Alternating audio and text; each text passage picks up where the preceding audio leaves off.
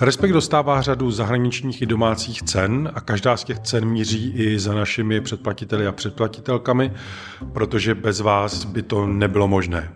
Pokud Respekt chcete číst, pokud ho chcete poslouchat v podcastech, nebo pokud chcete poslouchat jeho audioverzi, protože většina textu je nahrána, tak si nás předplaťte, podpoříte tím dobrou novinařinu. Deset měsíců před prezidentskými volbami ve Spojených státech je už asi jasné, že si američané dají repete a budou se rozhodovat mezi prezidentstvím 2.0 v podání Joe Bidena či Donalda Trumpa. This race is far from over. There are dozens of states left to go. Nebo to ještě může dopadnout jinak? Republikánské primárky ještě nejsou u konce a Nikki Haley to nevzdává. Ve hře jsou i různé méně pravděpodobné varianty. I o tom bude řeč v dnešní americké kráse. Podcastu týdeníku Respekt. Podnětný poslech vám přejí Štěpán Sedláček, Jiří Sobota a Barchalková.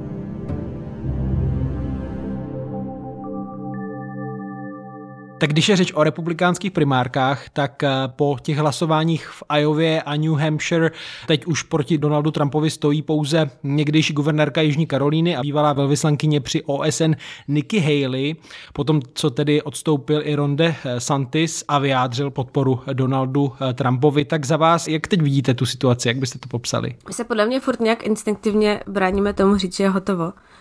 Um, a, a máme spoustu variant, které to můžou zkomplikovat, které jsou a jsou fair, ale zároveň asi nejvíc fair je říct, že je hotovo, pokud se nestane něco, co si zkoušíme představit. A ono se možná stát může, ale spíš se nestane. A ono je zároveň jako je, je hotovo, protože snažíme se nějak předjímat, jak to bude probíhat dál a protože víme, že třeba primárky v New Hampshire byly s tím způsobem výjimečný, nahrávali hodně Nikki Haley, to si ještě vysvětlíme proč. Ale zase, když se na to podíváme s odstupem, tak v tuhle chvíli Donald Trump má 32 volitelů, Nikki Haley jich má 17 a k vítězství jich potřebují 1215. Takže ta cesta pořád ještě je dlouhá. Jasně, že bude se opakovat to schéma, které jsme už viděli dvakrát v Iově a v New Hampshire, ale stát se může spousta věcí. Jak ostatně píše Jarka i ve svém komentáři v aktuálním čísle eh, Respektu, jsou tady různé nepravděpodobné varianty, to si tam najděte. No, eh, tak co podstatného tedy ukázali ty uplynulé primárky? Obecně se dá říct, že asi odpůrci Donalda Trumpa a Nikki Haley vkládali největší naději právě k New Hampshire vzhledem k tomu, eh, k těm specifikům těch primárek tam, protože v tomhle novoanglickém státě si vlastně zúčastní těch primárek republikánských i nerepublikáni, je to tak? Můžu se jich účastnit nezávislí a lidi, kteří uh, to dopředu vlastně nahlásí, že, že se chtějí účastnit těch primárek. Ty primárky, jako my se nemůžeme představovat, takže to je nějaký jednolitý mm, blok hlasování, který se odehrává podle stále stejného schématu. Každý ten stát to má jinak, je v tom hrozný chaos. Kolikrát se v tom nevyznají ani pořádně samotní američani. Ale třeba pak mezi Iovou a New Hampshire je zásadní rozdíl. V Iově se hlasuje tomu se říká caucus, hlasuje se osobně, musíte se k tomu přihlásit přes raky všech svých sousedů a známých a mohou hlasovat jenom republikáni. Kdo jde asi tak k primárkám, na kterých hlasují jenom republikáni, jenom ti nejzapálenější. V New Hampshire naopak se hlasuje klasickou metodou, prostě normálně se hází hlasovací lístky do uren, je to anonymní a navíc je to otevřené to znamená, že k těm volbám můžou přijít jak ti republikáni, kteří jsou registrovaní, tak lidi, kteří registrovaní nejsou, takzvaní nezávislí. A na straně demokratů je to to stejné, protože my si ještě musíme říct, že tam zároveň probíhalo hlasování hmm. v demokratické straně. No Báro, chceš ty k tomu něco dodat? Ty jsi sbírala informace přímo i od eh, lidí v New Hampshire, konkrétně tedy od jedné, myslím, demokratické voličky, je to tak? Já jsem samozřejmě, já jsem nejela do New Hampshire, na to teď uh, nemám prostor. A byla jsem v New Hampshire na podzim, je to tam moc hezký. Ale já jsem si volala s tetou mýho spolužáka což je uh, paní, tak středně starší, um, která žije uh, v dvoutisícovém městečku uh, nahoře na severu New Hampshire u hranice, u, u hranice s Maine. Um, což je teda demokratka, ale uh, ta situace u demokratů je vlastně zajímavá. Uh, Jirka to trochu naznačil. Uh, a my jsme se spolu bavili trochu o tom, jak byla překvapená těmi výsledky, jak to vidí u republikánů, jak to vidí u demokratů. To byla vlastně paní, která k politice přistupuje odpovědně, říkala, že má zájem many, many, many people are concerned about the economy.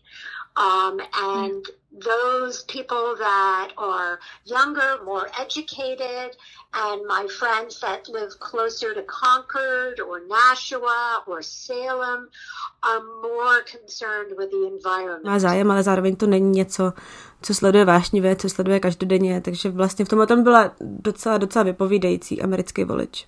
V tomhle smyslu se někdy vlastně o New Hampshire mluví ne o modrém, červeném státě, a spíše fialovém, ne?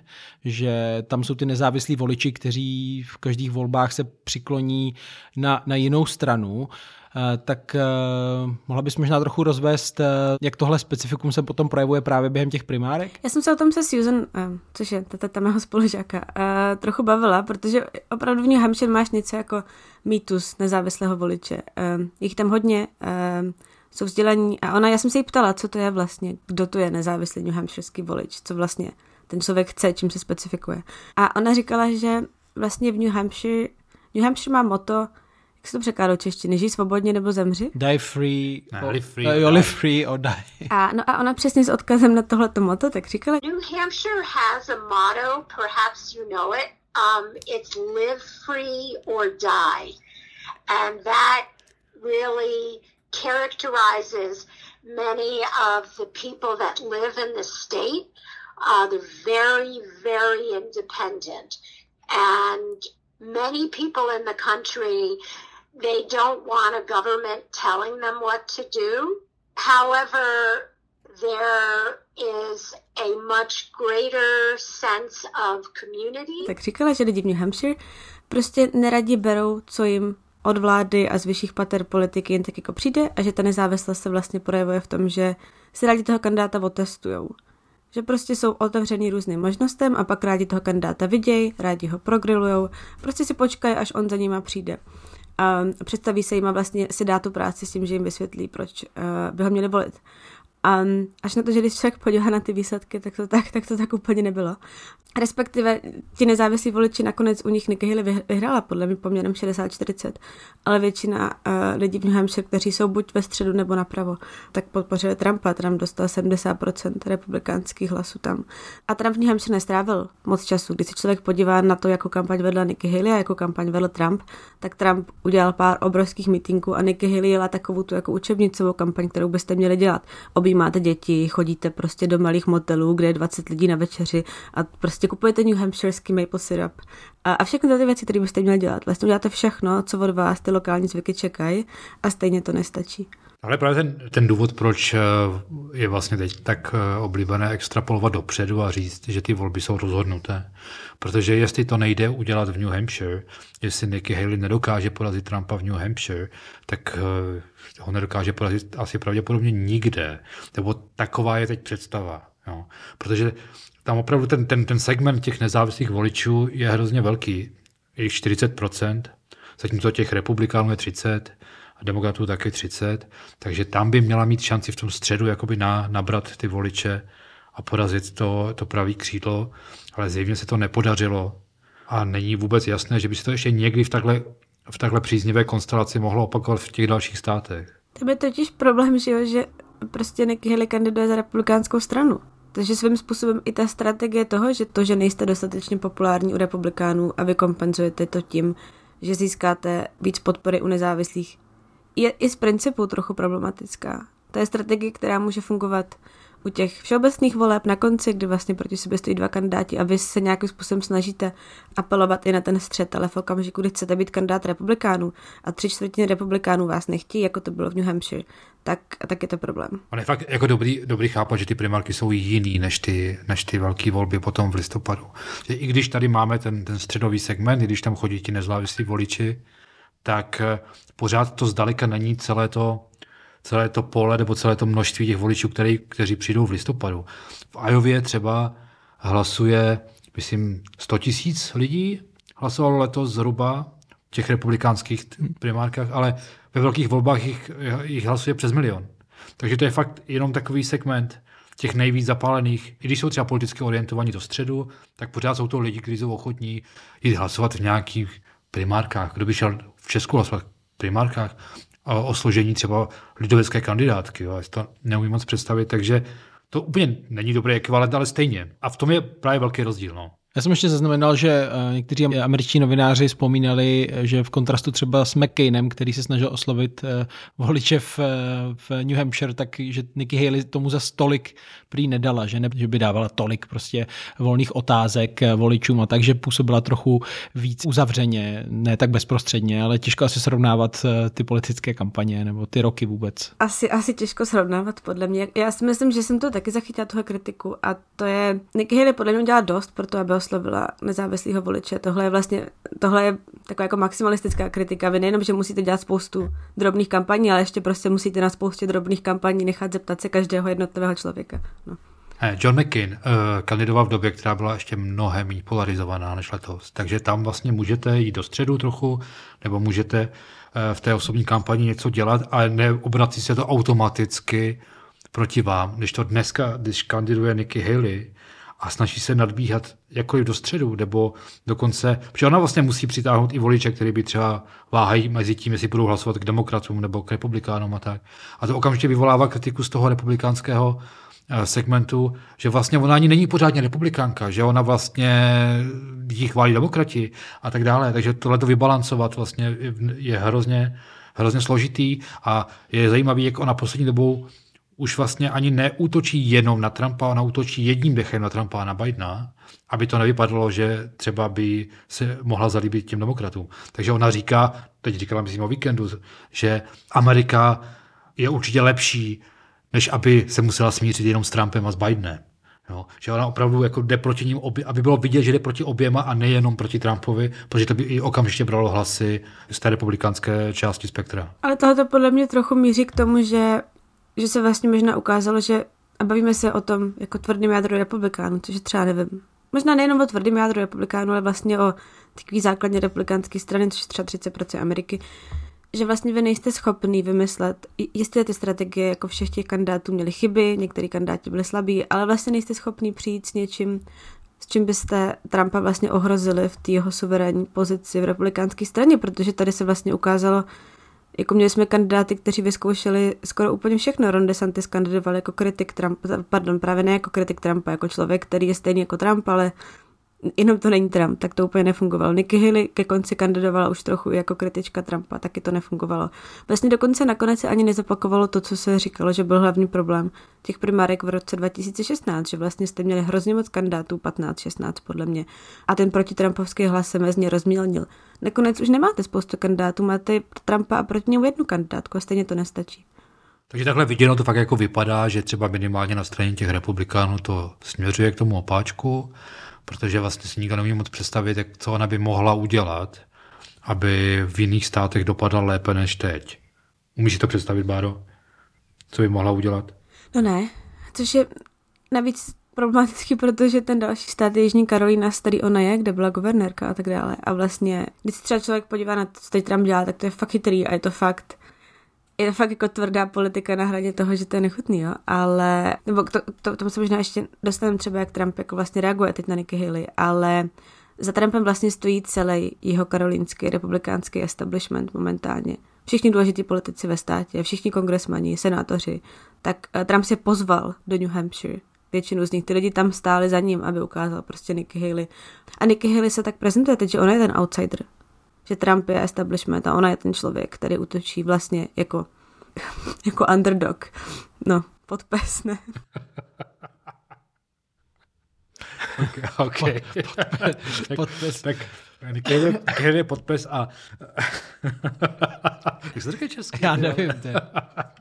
Ale ono to pro vypadá, že pokud bychom to vzali jako by republikánskou stranu a to její jádro, který chodí k těm volbám, tak tam je rozhodnuto, protože ta strana prostě chce Trumpa, to je úplně zjevný. Tam jediný, co může v tom sehrát nějakou roli, je, že Trump se stane třeba nevolitelným během několika následujících týdnů, třeba kvůli soudním sporům, který vede. Nebo protože je mu hodně let, tak se třeba ukáže, že není tak zdravý, jak eh, si myslíme. Eh, to jsou asi dva hlavní důvody, který se tak jako, kterým tak může dojít. Eh, a něco se změnit. A to je taky možná jediný důvod, proč Nikki Haley vlastně v té soutěži ještě zůstává. Ne? No to jsem se chtěl zeptat, jestli tohle je teda hlavní důvod, proč Nikki Haley ještě teď půjde dál do Nevady a do Jižní Karoliny, kde kde prostě není hm, taková velká skupina nezávislých voličů jako v té Jižní Karolíně a vlastně tam, tam má asi Trump daleko větší šance na vítězství. Teď jsme podle mě trochu u toho, co jsme říkali úplně na začátku, že vlastně se to zdá, že to je rozhodnutý, ale všichni vlastně tak trochu přemýšlí nad tím a přichází a snaží se pojmenovat varianty, které by to mohly zkomplikovat, protože něčím tohle to jsou volby, v kterých je prostě tolik neznámých a proměných, že si člověk snadno představí situaci, nebo když si člověk umí představit situaci, že se stane něco nečekaného, už je horší pojmenovat jako parametry té nečekanosti, jo. Ale, ale určitě to je kus ty strategie, na kterou Nikki sází. Podle mě částečně taky sází na to, že Trump udělá chybu, něco hroznýho, je to vidět, ona se mu podle mě trochu snaží dostat pod kůži a, a, dostala se tam asi už jenom tím, že uh, dal kandiduje a nevzdala to vlastně, když se člověk podívá na, tu Trump, na ten Trumpův projev v New Hampshire, potom, potom, co Trump vyhrál, potom, co vyhrál druhý primárky za sebou, potom, co Nikki Haley porazil o 11% ve státě, kde měla největší šance, tak Trump This is not your typical victory speech, but let's not have somebody take a victory when she had a very bad night. And when I watched her in the fancy dress that probably wasn't so fancy come up, I said, What's she doing? We won. She's not going to win. She's not going to win.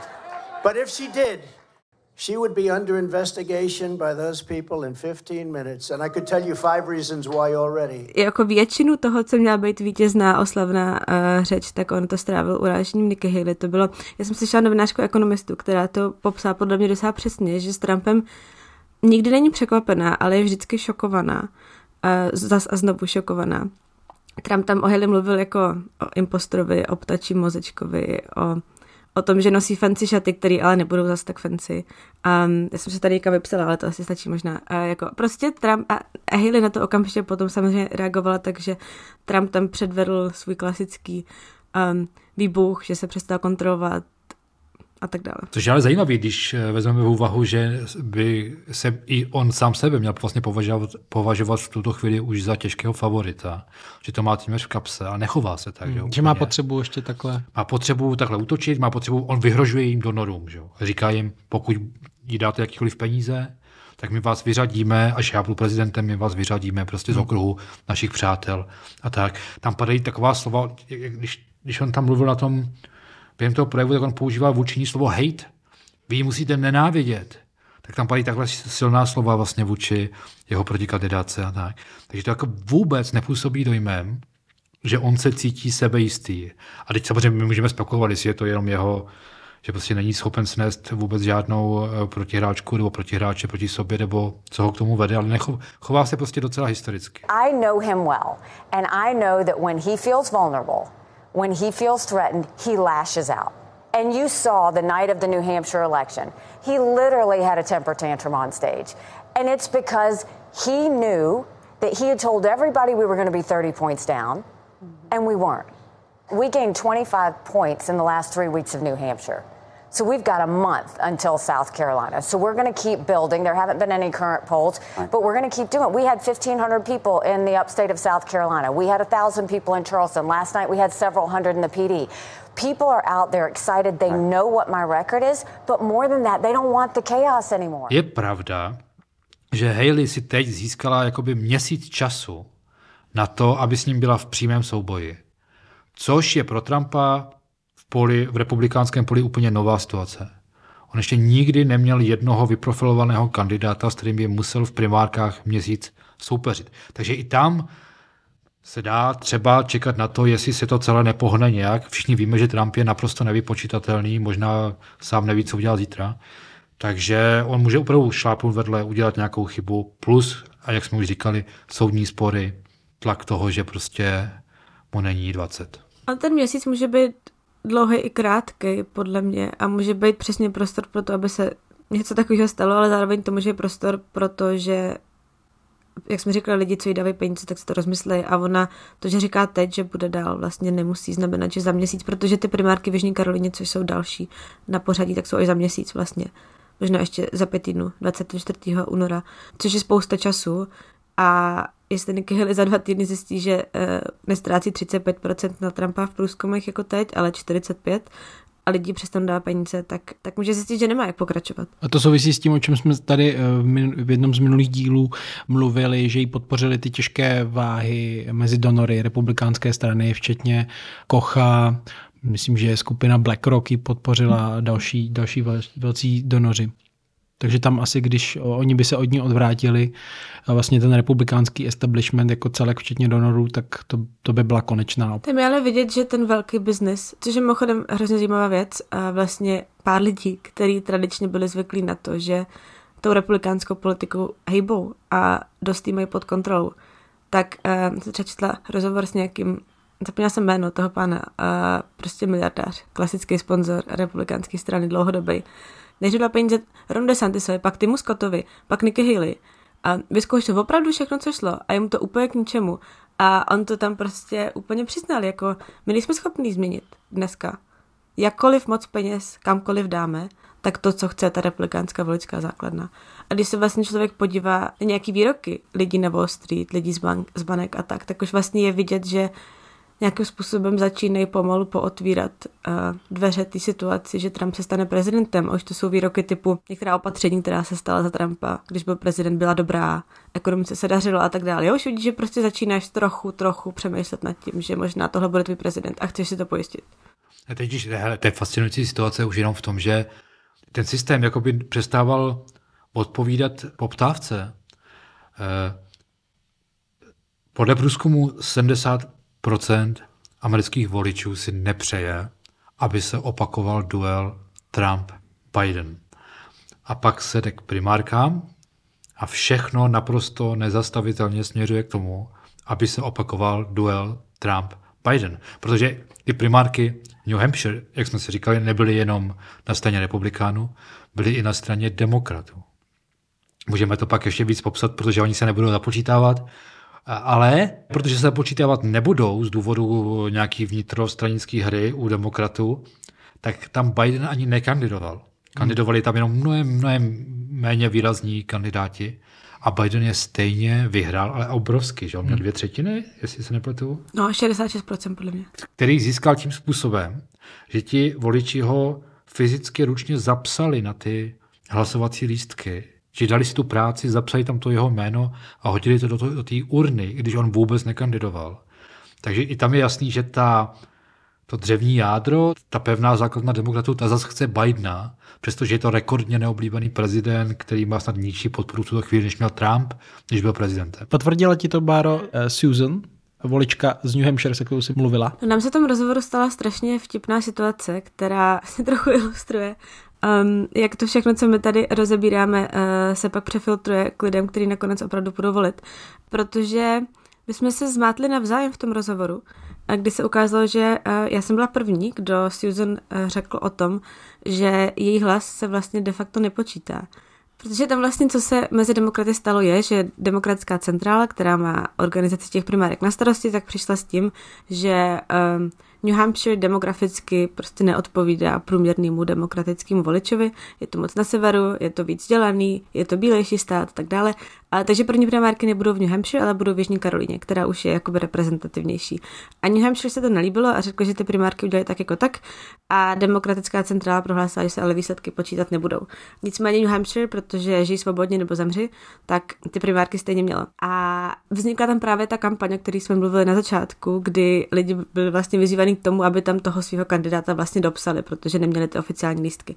A já jsem to říkala ty Susan, jestli se jí to třeba dotklo, protože Trump měl vlastně takovou na jedné kampani v New Hampshire, tak on vyložně do tohohle toho začal rejpat, tak jako klasicky Trumpovsky. A on říkal těm lidem v New Hampshire, no vidíte, demokrati vlastně, uh, demokratům nestačíte, už je pro ně jste vlastně špatní, oni vás opustili, ale já vás nechám jako první in the nation, já nejsem Biden a tak dále. A já jsem to tady Susan říkala, jestli se tím teda cítila dotčená takhle. A uh, ona mi říkala, že ale přece ona šla volit.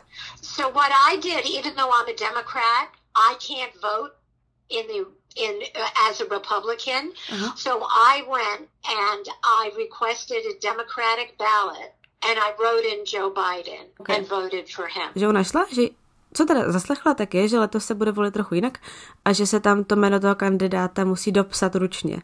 Ale tak to vlastně nebyl problém. A že pak zaslechla ještě nějaký jiný věci, že se prostě řešilo něco s primárkama v New Hampshire, ale že myslela, že to souvisí s tím, jak se řeší, jestli se Trump uh, připustí vůbec těm volbám nebo ne.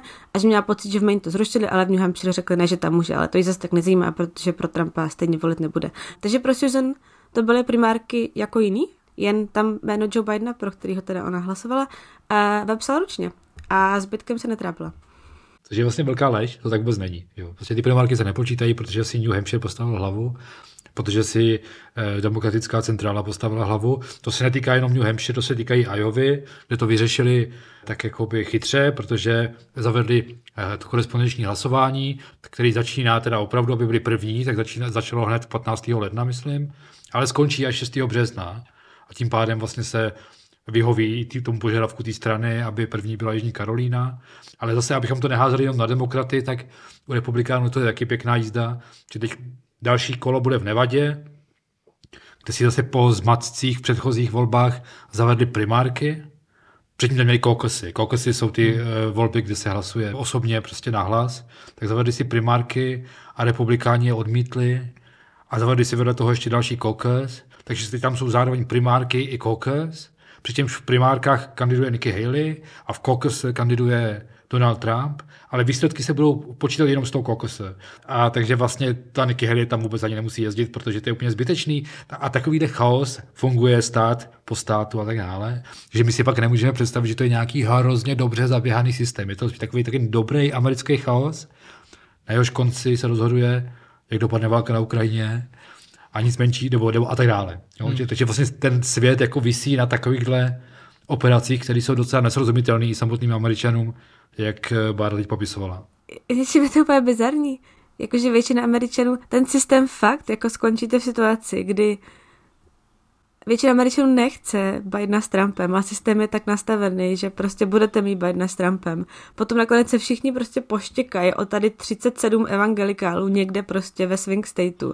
Jo, jakože je to úplně... A pak teda skončíte s tím, kdo bude příští prezident Spojených států amerických. Tak a my máme rádi Ameriku, jo? To, to, aby to tak nevyznělo, že my máme rádi Ameriku, ale, ale prostě je to, je to takovej fakt jako velký, chaotický, hmm. taková mašinérie, z které pak něco vypadne na konci a i tohle vlastně může být ten důvod, proč Aniki Harry zůstává v tom souboji, protože ono to opravdu je tak, tam je tolik nevyspytatelných věcí.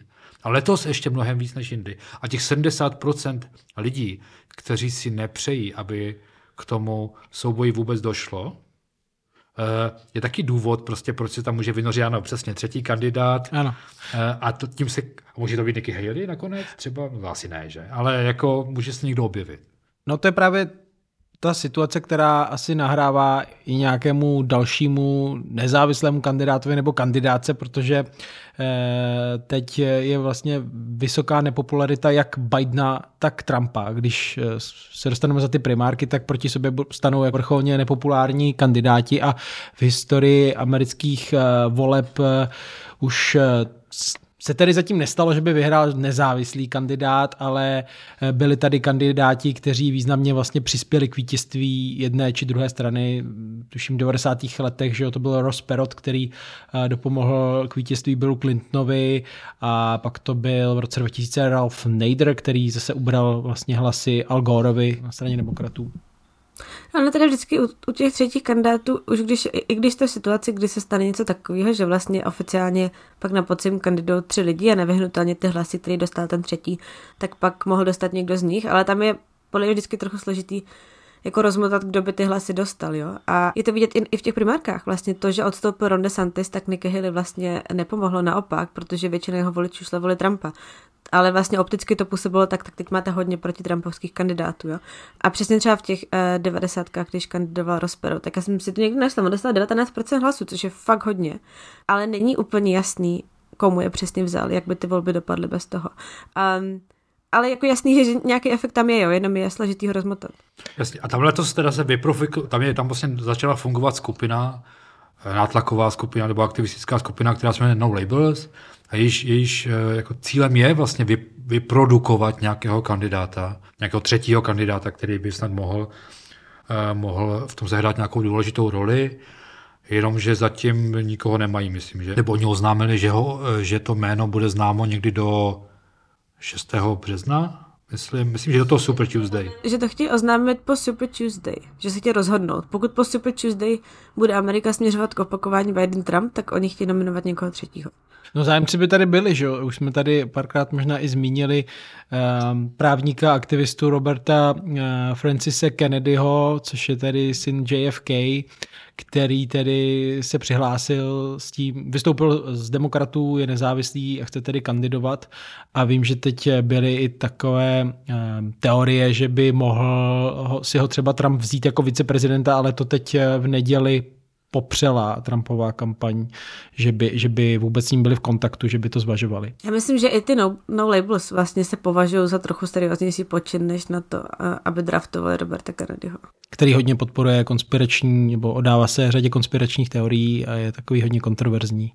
Eh, tam jsou ještě další možnosti. Jo. Přímo třeba v demokratické straně tam čeká Joe Manchin, což je jako senátor, že, který stál hodně napravo od Bidena, který představuje takový jako střed, a který vyloženě říká, ta situace je hrozně ne, nestabilní a stačí jedna, jedna zdravotní krize Bidena, abychom byli úplně nové situaci. A kdo může Trumpa. vyloučit v, u, u, u pána, který má 81 let, kdo může vyloučit, že se nedostane na nějaký zdravotní krize, jo? přestože má za zády nejlepší e, zdravotní e, personál asi ve Spojených státech nebo na světě.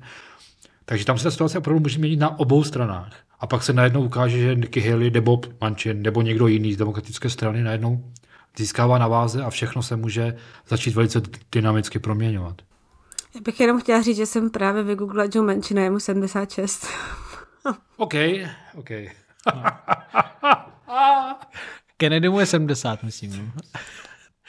Ale je tam, je tam Dean Phillips, je tam Dean Phillips. Ne? Je tam Dean Phillips, což je takový random demokratický kongresman, ale ne tak u, u těch no label se mluví třeba o Nikki Haley, um, který je jenom přes 50, 52 že by vlastně mohla být jejich kandidátka, protože ona něčím je přesně ten třetí kandidát i aktuálně. To je tím, jak jsme se, ne, i tím, že se snaží vlastně uh, získat ty středové voliče a tak dále. A to prostě všechno děláte, um, když, jste, když jste kandidát, který úplně nesedí mezi ty uh, dvě klasické strany a dneska prostě republikáni a jsou Trumpova strana. Že, takže paradoxně bychom, ono to na první pohled vypadá, že vlastně ty primárky to skončily skoro dřív, než začaly. Že že je rozhodnuto, ale těch neznámých je tam pořád tolik, že Bůh ví, co se stane. Jako, a tam je dobrý si třeba vzpomenout, že ty změny opravdu jsou možné. Před čtyřmi lety touhle dobou na straně demokratů dominoval Sanders.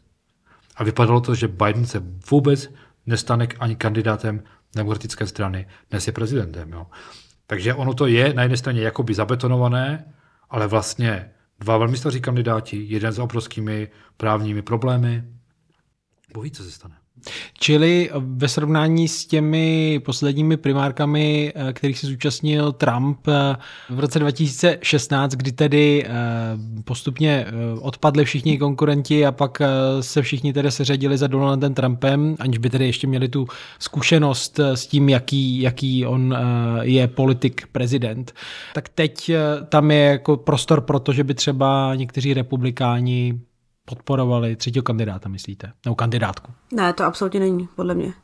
Absolutně není, podle mě, jakoby už teď se víceméně celá republikánská strana, v tomhle tomto Nikki Haley nezávidím, šikuje za Trumpem. A čím blíž bude Trump té nominaci a pak až tu nominaci dostane, tak, tak v tu chvíli on je hlava republikánů.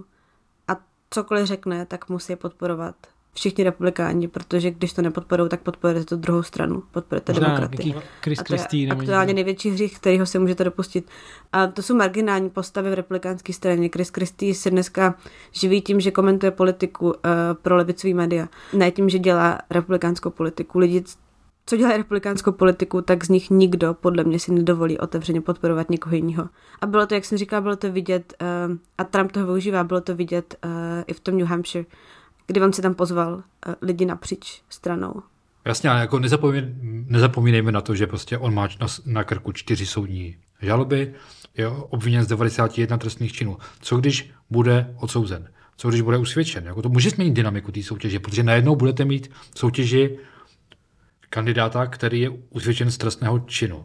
Jak to bude fungovat na ty lidi? Jako, Jako jasně, je to úplně, já netvrdím, že, se, že ho to zastaví, ale je to prostě neprošlapaná cesta úplně, neznámý, neznámý terén. Ale to by se muselo stát strašně rychle. No to by se muselo stát během jara. To by se muselo stát do, řekněme, do půlky, do půlky března, do Super Tuesday, což je dva měsíce. Do té doby ještě padne to další rozhodnutí, jestli vůbec on smí kandidovat, protože ten eh, nejvyšší soud stále nerozhodl, jestli ten postup Colorado a Maine je, je nebo není vlastně správný. To nás čeká někdy v únoru, ne? To nás čeká někdy v polovině února. Taky nevíme, jak to dopadne. Jasně, oba dva si určitě myslíme, že to dopadne ve prospěch Trumpa, ale jako nevíme. Nevíme, ale podle mě jako spíše pravděpodobnější, že pokud se něco takového stane, tohle to ne, to jestli může Trump kandidovat nebo ne, to, to jsme říkali minule, že by ten soud uh, měl vlastně vyřešit rychle. Ale se může stát, že padne nějaký odsouzení nebo se ty soudy nějak posunou, ale stane se to až až později, až v okamžiku, kdy Trump už tu nominaci bude mít v kapse. No ne, nebude mít, ale novina oficiální bude mít v kapse v červenci na sjezdu republikánské strany. To znamená, do té doby pořád všechno je jako v pohybu. I kdyby měl třeba nazbíraný ty delegáty, protože vždycky bude argument, že ty delegáty získal v době, kdy ještě nebyl usvědčen. Tam prostě to může vzít nějaký divný, eh, nějaký, může to vzít prostě nějakou otočku je to možná trošku takový jako zbožný přání, nebo nevím, jo, ale prostě ta situace není stabilní a do toho znovu, a už to říkám asi po pátý dneska, ale do toho ten, ten věk těch kandidátů, který taky je prostě nevyspytatelný a může produkovat hledat co, sput nějaké zdravotní krize nebo nějaké přešlapy nebo něco. Trump teď nedávno si spletl prostě svoji protikandidátku s Nancy Pelosi, jo? takže tam najednou si zjistí, že on vlastně taky třeba na to mentálně není úplně skvěle a tak dále. A nakonec ten dopad těch třetích kandidátů jakkoliv jsme si řekli všechny možnosti, že se něco může stát, to tak je, tak ale pra, jako nejpravděpodobnější je, že nebude v tom, že nahradí nebo ohroze jednoho z těch dvou dominantních, ale že vlastně poškodějí někoho. A je to vidět fakt na té demokratické straně, kde demokrati jsou úplně hysterický z toho, že by proti Bidenovi někdo kandidoval, že by třeba No Labels opravdu nadraftovali Joe Manchina. A teď byste měli demokratického senátora, který je středový a bude objíždět Ameriku s tím, eh, že bude říkat, no Biden, podle mě teda nemůže říkat, že Biden není úplně nejmladší, vzhledem tomu, že mu je o čtyři míň, nebo o tři, než Bidenovi, ale může říkat cokoliv jiného, jo? On vlastně tak si třeba zahrává s tím, že mm, Biden je sice jako důstojný starý muž, ale jeho administrativa je plná radikálních levičáků. To je třeba, co říká Joe Manchin. Nebo pak máte další postavy, jako toho se demokrati bojí. Vlastně postavy, které ještě mnohem méně můžete kontrolovat než Joe Manchin, jako třeba Cornela Vesta, což je lehce kontroverzní černožský intelektuál, eh, který podle průzkumu má třeba 6% v Georgii aktuálně. V Georgii, kde Biden před čtyřmi lety jenom jako těsně porazil Trumpa. A, takže to všechno jsou takové jako proměny, které přesně v tom bizarním systému, který jsme tady popisovali, tak nakonec můžou být důležitý. Mimochodem, podpis je tady přeložený jako smolař. Smolař. Kdo? Underdog? To není smolář. Překladač Google mi ho vyhodil smolář. to teda já bych si, já bych teda, pokud ty na výběr smolář a podpes, tak já jsem pro podpsa. Pro mě se hezky česky říká outsider. Pravda. No mně přijde, že demokrati menším donedávna se drželi toho, že eh, Joe Biden má velkou šanci porazit Donalda Trumpa, protože to už eh, jednou udělal a je to obhajující prezident, což eh, bývá v americké politice výhodnější pozice pro vítězství ve volbách. Ale teď to tedy vypadá, že Trump, jak už jsme se o tom teď bavili, pravděpodobně stane proti němu znovu a, a to i díky tomu, že asi v některých tématech eh, je přesvědčivější, tak dá se říct, v čem vlastně Trump může být ve výhodě proti Bidenovi teď. Oba jsou, mají tu prezidentskou zkušenost, něco za nimi je. Tak když trošku odstoupíme eh, z obou těch táborů a podíváme se na Trumpa. Trump má teď našlápnuto. Jo? On jako fakt vyhrává v těch primárkách, vyhrává jako, jako tak mnohem, možná ještě, ještě, ještě snáze, než sám čekal zároveň nemusí vládnout, či nemusí řešit nějaké krize, které jsou mu nepříjemné. Naopak může se do toho Bidenovi pěkně jakoby různě vlamovat a, a komplikovat mu život, což mu teď právě třeba dělá. Jo? Se v kongresu je rozjednaný kompromis, který výměnou za dohodu o migrační politice na jižní hranici by nasměroval peníze na Ukrajinu a Trump dal příkaz eh, republikánům, aby to za, každou, za, každou, za všech okolností odmítli. Jo, to je že vlastně Biden jako nemůže nic to, nemůže vládnout. A ta jeho dominance Trumpova v té straně už je taková, že oni se ho prostě bojí, to pravděpodobně se ho bojí a prostě na to přistoupí. Jo.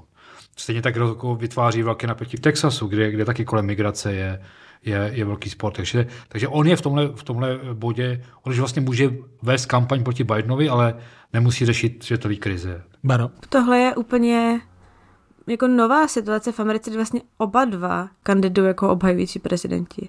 Jak Trump, tak Biden jsou. Prezidenti jsou to poslední dva prezidenti, který Amerika měla. Um, ano, Trump má tu výhodu, že, že teď aktuálně není u moci, tudíž vlastně nemusí nést odpovědnost za to všechno, co se děje.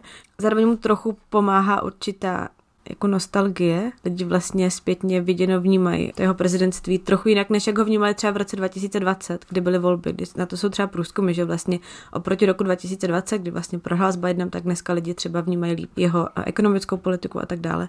A on, my jsme, my jsme si slyšeli Boba, uh, vlastně hodně zajímavý rozhovor s jednou paní na New York Times, která se živí tím, že dělá průzkum mezi republikánskými voličema.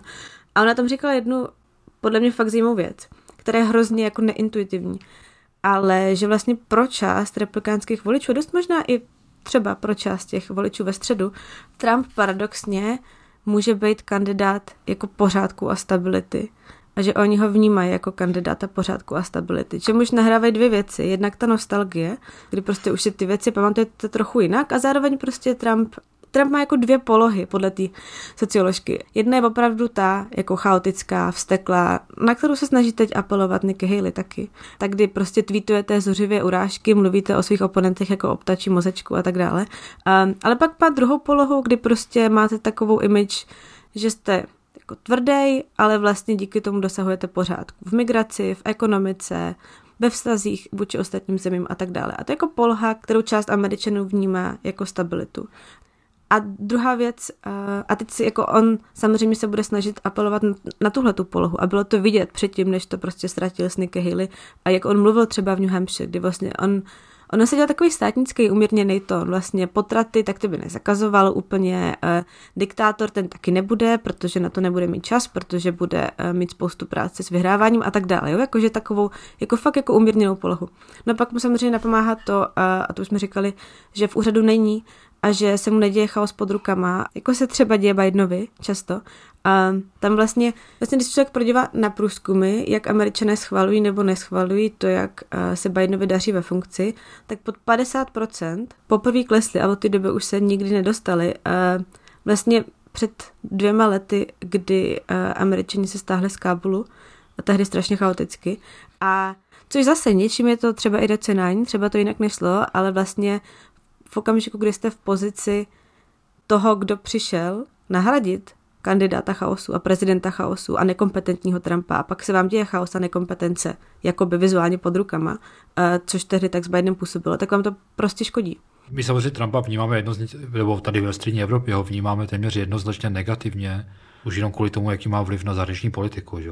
Bojíme se ho. No my, ne třeba prostě lidi v Polsku a, a v Maďarsku a tak. Ano, okay, jako jasně, tak jsou tady asi stoupenci Trumpa, ale, ale jako určitě jako v Evropě je strach z Trumpa, že jo? co bude z NATO, co bude s Ukrajinou a tak dále.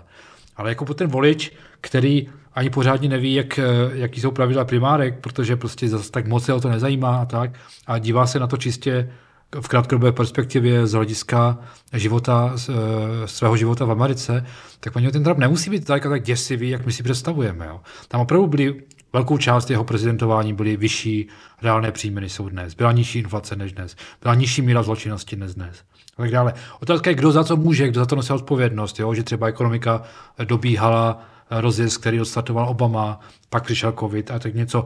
Eh, Biden určitě nemůže za inflaci, nebo rozhodně ne v plné míře a tak dále. Ale ty okolnosti vlastně nejsou jednoznačně v neprospěch Trumpa a není to taková, takový obraz zla, jak my ho někdy líčíme, protože ho vidíme z, z vnějšku, eh, z toho, eh, jaký má dopad na zahraniční politiku a jaký má styl, který je samozřejmě úplně příšerný. Závěrem tedy co nás teď v bezprostředních eh, týdnech eh, čeká, sice běží tedy republikánské primárky, ale už asi de facto začíná nebývale dlouhá kampaň před prezidentskými volbami republikáni versus demokrati. Protože už vlastně bez, mála deset měsíců do voleb víme, že asi proti sobě stanou právě tito dva kandidáti. No, čekají nás úplně tak v nejbližší době nás čekají ty eh, hrozně komplikované primárky kokosy v Nevadě, který víme, že vyhraje Trump, protože jediný kandiduje v kokosu. A pak přijde ta Jižní Karolína. Že jo? Takže tam je těch pět týdnů, čtyři o pět týdnů, kdy se může stát ledacos, kdy třeba opravdu ještě může ta Haley něco. Ukáže se, že prostě lidi tomu začali věnovat pozornost, že srovnávají ty dva kandidáty a dále. A mezi tím se už ano, bude odehrávat ten souboj mezi nimi, který se bude projevovat třeba právě v té migrační politice, hlavně v tom asi. Ještě tam můžou padnout ty soudy a měly by padnout soudy, pokud se nejvyšší soud říct, že Trump nesmí kandidovat, tak by se s tím měl pospíšit, což asi nechci říct, ale i tak by to měl říct. A Biden by měl začít s kampaní. A to se tak všeobecně uh, bere jako jasná věc, že si nemůže dovolit čekat už díl. Což už je vidět i na nějakých opatření, který ohlásil, že třeba pojede si třást rukama se zaměstnanci automobilek v Michiganu, kde mu teď kvůli gaze uh, dost uh, já nemám češtinu, hoří něco, nic mu nehoří. Půda pod nohama hoří. Půda pod nohama hoří. A sledovat a komentovat to pro vás budou z Prahy Jiří Sobota a z New Yorku Bár Chaloupková. Díky. Díky, ahoj. Díky, ahoj. Díky, že posloucháte americkou krásu a čtete a posloucháte týdeník Respekt. Eh, pokud byste měli nějaké tipy na témata, které bychom pro vás měli zpracovat nebo otázky, tak je posílejte na adresy sobota respekt.cz eh, nebo sedláček respekt.cz. Díky, naslyšenou se těší Štěpán Sedláček.